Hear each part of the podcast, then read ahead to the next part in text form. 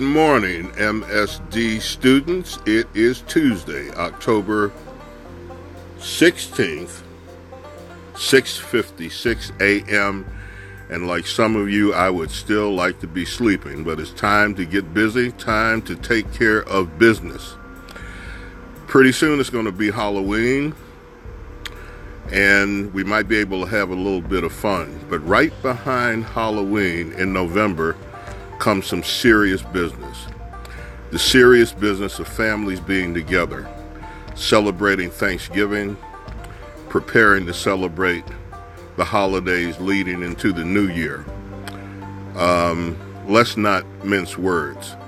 It's going to be a tough holiday season for a lot of people, and some of those people live in your area, in your neighborhoods are your neighbors. So, while you're having a good week working with your teachers, making them understand that you are working hard in preparation to going forward, think about planning. Talk with your classmates about what their plans are going to be for this holiday. Many of you may have the opportunity to not be in the area, to be visiting family and friends in other parts of the country.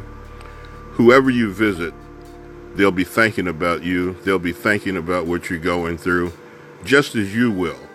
Every day you have to remember one thing. Through all of this, you are not alone. Somebody is praying for you. Somebody's concerned about you. Somebody's thinking about how you're feeling. It works best when not only they think about you, but when you feel free enough to discuss your feelings. So start talking about making plans about how you're going to get through this holiday and make a plan to do it together. Work the buddy system as they do in swimming. Have someone that you can always reach out to who's prepared at any moment to listen to you, whether it's because you feel great or not so great. This is a great week of opportunity for you working beside your teachers, knowing that your parents are at home loving you, hugging you, and cheering you.